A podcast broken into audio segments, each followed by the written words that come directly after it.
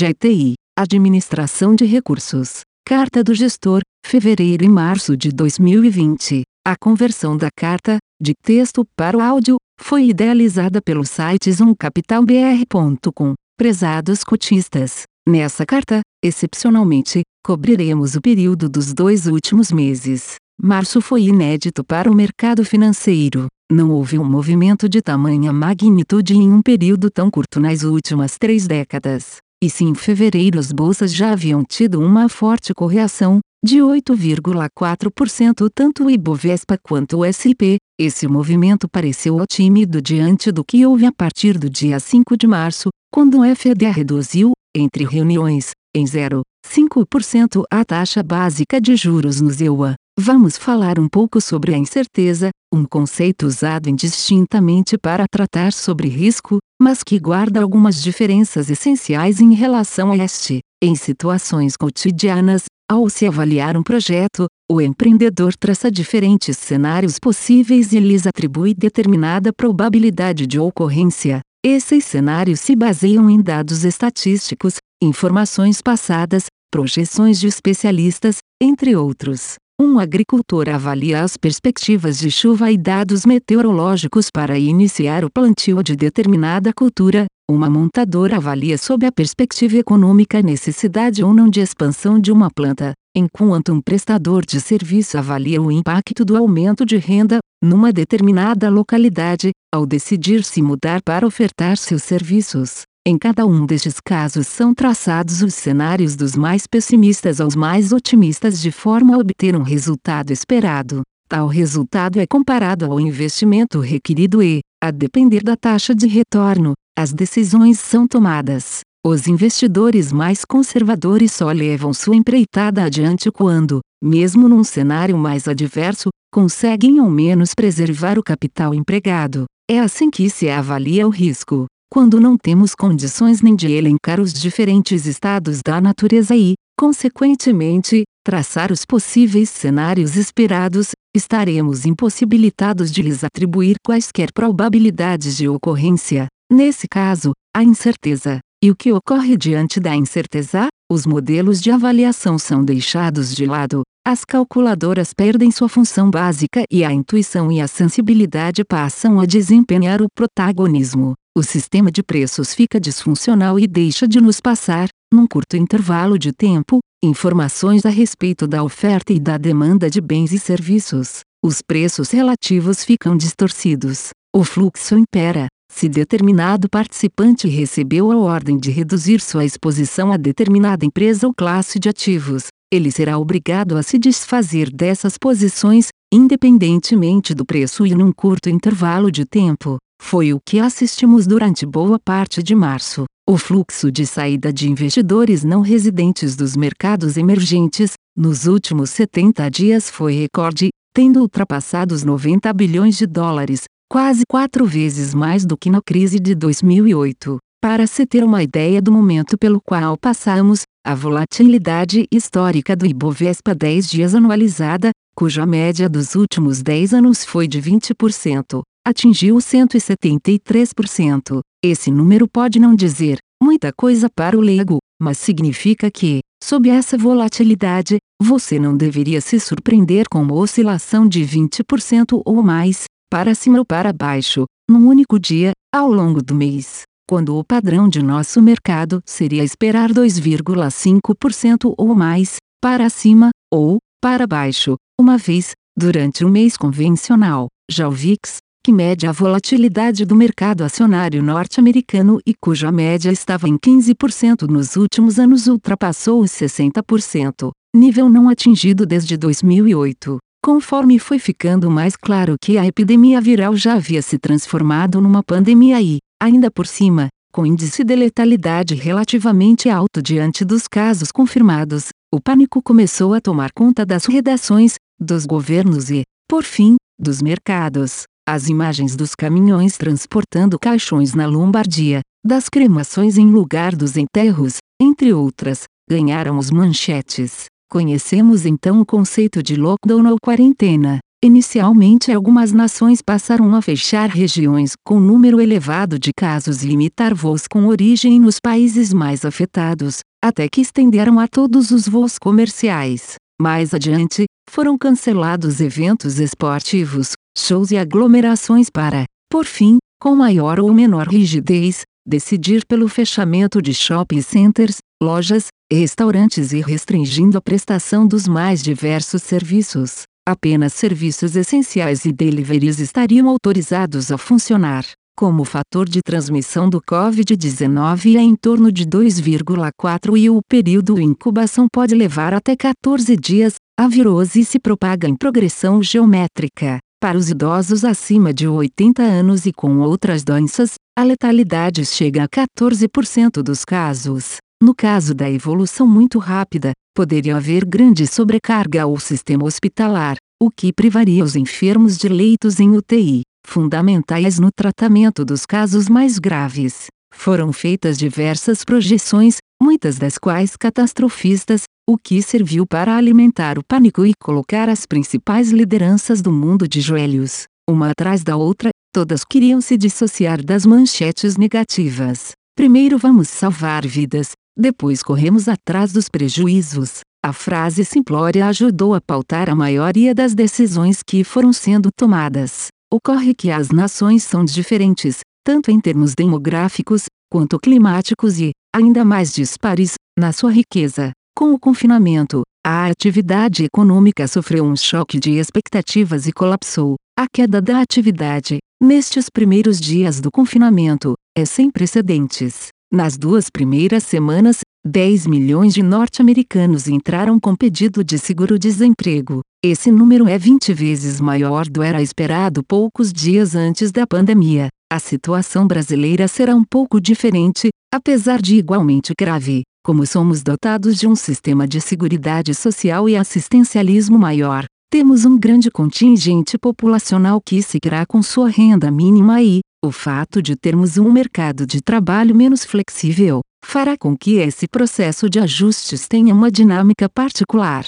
Tanto o governo quanto o Banco Central se mostraram ágeis nas respostas à hecatombe econômica que se apresentava. O BCB atuou no sentido de prover liquidez abundante ao sistema. Dentre os principais canais utilizados, podemos destacar a redução de compulsório, a compra de carteiras de crédito, a nova DPGE, a liberação de capital obrigatório do bancos, além do swap de 60 dólares americanos B junto ao FED. Fora isso, o BCB tem feito pequenas vendas de dólares e decidiu para a redução de 0,50% na taxa Selic, para 3,75% ao ano. O montante total contemplado na somatória das linhas e ações promovidas pelo BCB chega a 16% do produto, um recorde entre as principais nações. Já o Tesouro buscou medidas para proteger o emprego, subsidiando parte dos salários nas empresas em que haja acordos de redução nos salários e preservação dos postos de trabalho e na distribuição de renda,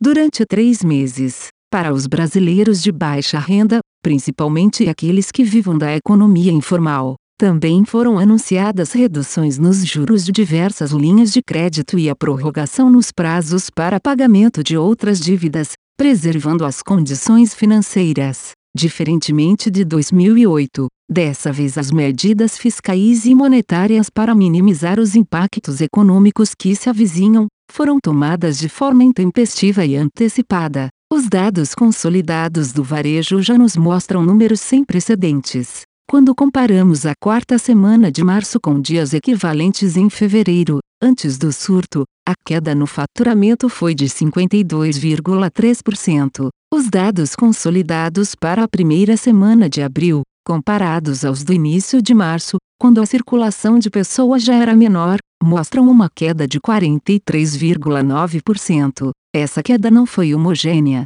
O setor de bens não duráveis caiu 15,5% na quarta semana de março, apesar da forte queda nas vendas de combustíveis, de 49,4%. As vendas nos supermercados e hipermercados cresceram 5,7% no período e ajudaram no consolidado. Já as vendas de bens duráveis tiveram um colapso. O faturamento no setor de vestuário caiu 91,9%, seguido por queda de 83,7% em móveis e eletro, 70% em materiais de construção e 78,4% nos demais segmentos. Por fim, o setor de serviços caiu 80,4% após o início das medidas de quarentena. Bares e restaurantes viram suas vendas caírem 80%, enquanto transporte e turismo apresentaram queda de 91,7%. Os dados do primeiro trimestre, quando divulgados, ainda não retrataram o tamanho da tragédia, principalmente porque havia diversos setores que estavam desempenhando bem e contratando, ao menos até fevereiro. Quando tivermos os dados do segundo trimestre, daí sim teremos uma ideia mais próxima da realidade sobre os impactos na atividade. Neste momento ainda julgamos prematuro tentar estimar qual será o impacto sobre o produto, pois ainda não temos nem a visibilidade sobre o processo de abrandamento das restrições e, consequentemente, se a retomada se dará em V ou em anteriormente estimávamos um crescimento para 2020 próximo a 2,5%. Neste momento parece otimista vislumbrar a estabilidade, com o bombardeamento de informações sobre o Covid-19, temos hoje, espalhados pelo planeta, milhões de especialistas tanto em infectologia quanto em farmacologia ou gestão de sistema hospitalar. Buscando simplificar o complexo quadro diante do qual estamos, tentaremos, nos próximos parágrafos, fazer um pequeno resumo sobre a pandemia, assim como as perspectivas que vislumbramos. Destacamos, entretanto, que tais expectativas podem mudar significativamente conforme novas informações relevantes apareçam, lembrando que, diante de uma situação inédita, isso pode não ser tão improvável. O homem já experimentou diversas pandemias ao longo dos séculos. As mais conhecidas foram a peste negra, que matou em torno de 200 milhões de pessoas entre 1347 e 1351 e a gripe espanhola, que matou 50 milhões de pessoas entre 1918 e 1919. Mas se estas foram as epidemias mais letais, não foram as únicas. O HIV já matou mais de 30 milhões de pessoas desde seu aparecimento, no início dos anos 80, e segue matando em torno de um milhão de pessoas por ano. As gripes asiática, 1957-58, e de Hong Kong 1968-70, ceifaram um milhão de vidas cada enquanto a gripe suína, entre 2009 e 2010 matou 200 mil pessoas. MERS, SARS e Ebola, também causaram pânico devido às altas taxas de letalidade, apesar de terem causado poucas mortes em relação às anteriores. Nesse momento, a Covid-19 já matou em torno de 100 mil pessoas ao redor do planeta. Diferentemente da maioria das últimas epidemias, a Covid-19 se espalhou por todos os países do mundo. O governo chinês escondeu a epidemia em seu início e há quem acredite que possa ter também omitido informações a respeito do número de casos e de óbitos. Isto posto, houve certa morosidade na interrupção de voos oriundos dos países com surtos e, no caso brasileiro, nosso carnaval transcorreu sem maiores cuidados. No atual estágio, a epidemia já não tem mais como ser controlada. Há duas formas de imunização: a vacina, que apesar dos esforços coordenados entre cientistas de diversas nações ainda não existe, e a chamada imunização de rebanho, quando os indivíduos já contaminados desenvolvem anticorpos e, dessa forma, passa a constituir uma barreira natural ao avanço da epidemia. Estima-se que o ciclo desse tipo de epidemia dura entre 3 e 4 meses e que após dois terços das pessoas já terem sido contaminadas, a proliferação cede e a epidemia desaparece. Em torno de 85% das pessoas que contraem o vírus não manifestam sintomas, ou quando fazem, são sintomas leves. O 15% restante precisa de tratamento, dos quais 5% precisam receber ventilação mecânica em leitos de UTIs. A letalidade até os 30 anos é próxima de zero,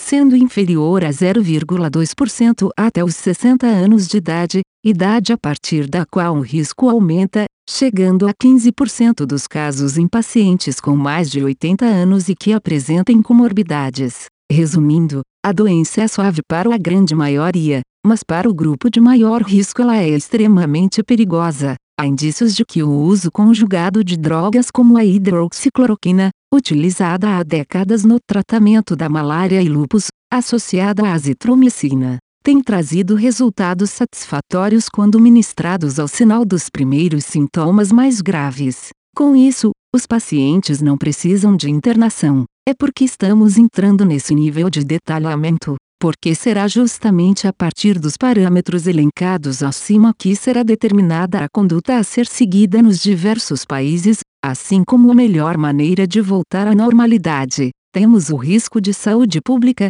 diretamente afetado pela epidemia, e o risco à atividade econômica, afetado pela rigidez das medidas protetivas. Na parte da saúde o combate seguirá sendo travado em diversos campos, na busca pela vacina e por drogas que tratem da virose ou de seus sintomas, no investimento em unidades hospitalares de campanha, aumentando a oferta de leitos de UTI voltados para o atendimento dos casos de corona e na produção de materiais para a segurança médica e redução da transmissibilidade, como máscaras, álcool gel, luvas e aventais, além dos kits para testes de forma a evitar que as pessoas infectadas continuem circulando pelas ruas e se consiga maior assertividade no tratamento após o diagnóstico. Na parte econômica, as medidas tomadas se anteciparam às consequências da epidemia, mas serão insuficientes no caso de um prolongamento indefinido deste lockdown. Quanto mais próximo da normalidade, mais intensa a circulação de pessoas e mais acelerada a propagação da virose,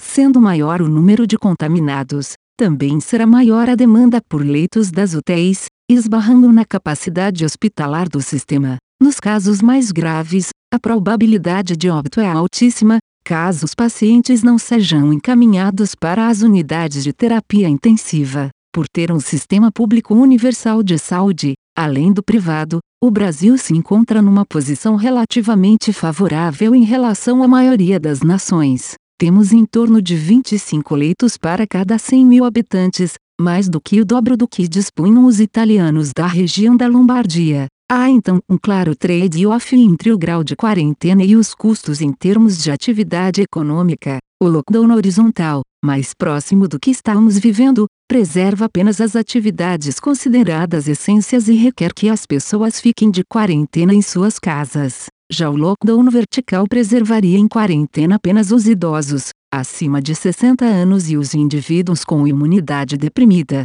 Sob esse segundo cenário, boa parte da economia é reativada, sendo que o distanciamento social seria a principal barreira para evitar o tal colapso no sistema de saúde. Países como Japão, Suécia e Holanda optaram por, até recentemente, manter apenas o distanciamento social enquanto Bélgica, Dinamarca e Itália interromperam tudo. Os resultados entre alguns desses países não nos permite tirar conclusões absolutas e tampouco podem ser considerados como prossi para o que obteríamos aqui no Brasil. E como sempre no Brasil tudo descamba para a política. De um lado ficou o presidente da República em defesa de um abrandamento nas restrições e, do outro lado, a maioria dos governadores defendendo a restrição máxima. Até o presente momento, quando supostamente estamos nos aproximando do pico da epidemia, já foram entregues 4 mil leitos de UTI enquanto a utilização de capacidade hospitalar se encontra em torno de 60%.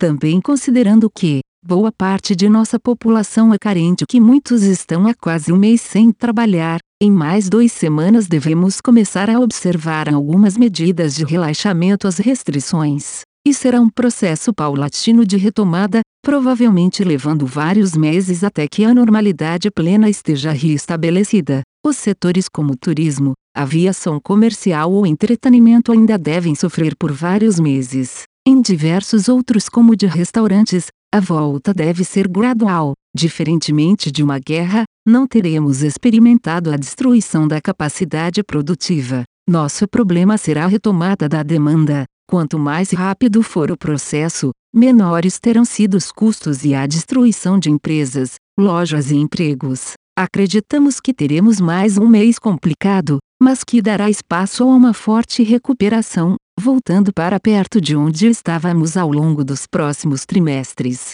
Tivemos em março nosso mês mais difícil em 16 anos. A diferença para 2008 foi que a correção de preços teve quase a mesma magnitude, mas ocorreu num intervalo de tempo bem menor. O Ibovespa caiu 29,9%, o pior desempenho mensal desde a crise da Rússia, em agosto de 1998, quando recuou 39,5%. Nosso portfólio caiu 35,4%. Não temos a menor dúvida de que, assim como em diversas outras oportunidades, novamente nos encontramos diante de um ótimo ponto para investimento. A epidemia passará em alguns meses e, com ela, as piores expectativas. Encontraremos um mundo onde as nações estarão muito mais endividadas, mas se financiando a taxas de juros próximas de zero, quando não negativas. As boas empresas seguirão seu curso de longo prazo, e esse mês de março foi muito dinâmico em termos de gestão.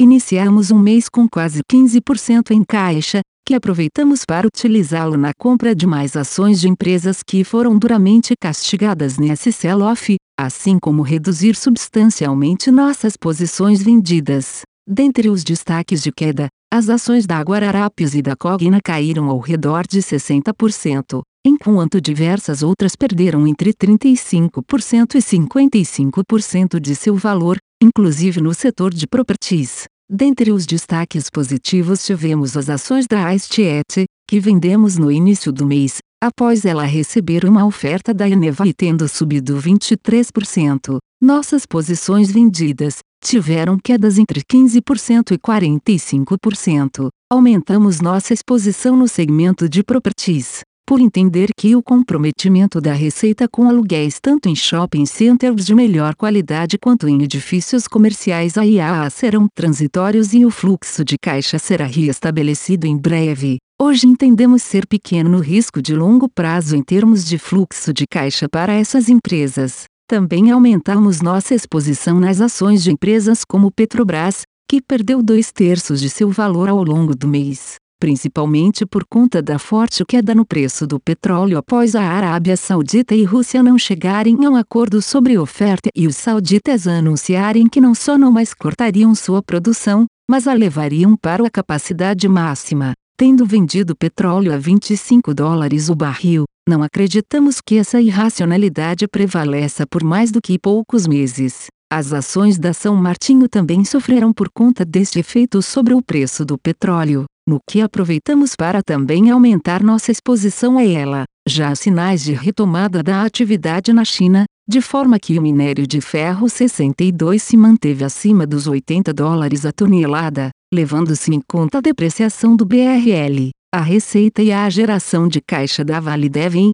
este ano, superar com folga do ano passado. Por fim, aproveitamos a forte queda de preços para recomprar as ações da Magazine Luiza, que estávamos vendidos a descoberto. A empresa é, dentre as varejistas, das mais preparadas para absorver o forte crescimento que o e-commerce deve continuar apresentando e, apesar de ainda nos parecer cara, o mercado tende a premiá-la como sendo um ativo de qualidade. Para nossos investidores mais antigos, soarei repetitivo, mas não posso deixar de mencionar, ainda mais na atual conjuntura, de que preço e valor se encontram de tempos em tempos. Tanto maior nosso conforto na compra, quanto maior for a margem de segurança. Esse cisne negro nos trouxe o tipo de oportunidade que não costumamos desperdiçar, pois preço e valor parecem muito distantes. Alguns podem dizer que dessa vez é diferente, que os hábitos se modificarão e até que, nada do que foi será, de novo do jeito que já foi um dia.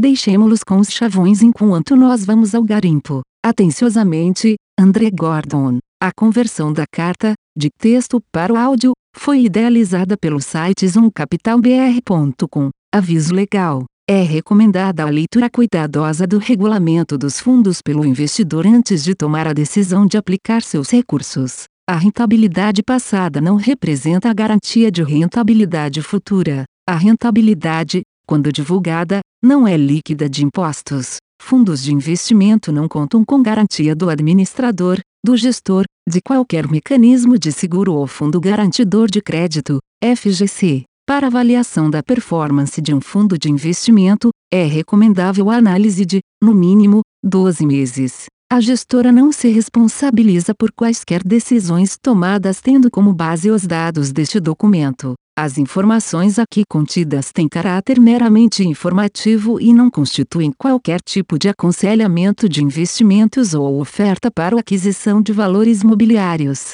Os investimentos em fundos de investimento e demais valores mobiliários apresentam riscos para o investidor. Os fundos de ações com renda variável podem estar expostos a significativa concentração em ativos de poucos emissores, com os riscos daí decorrentes.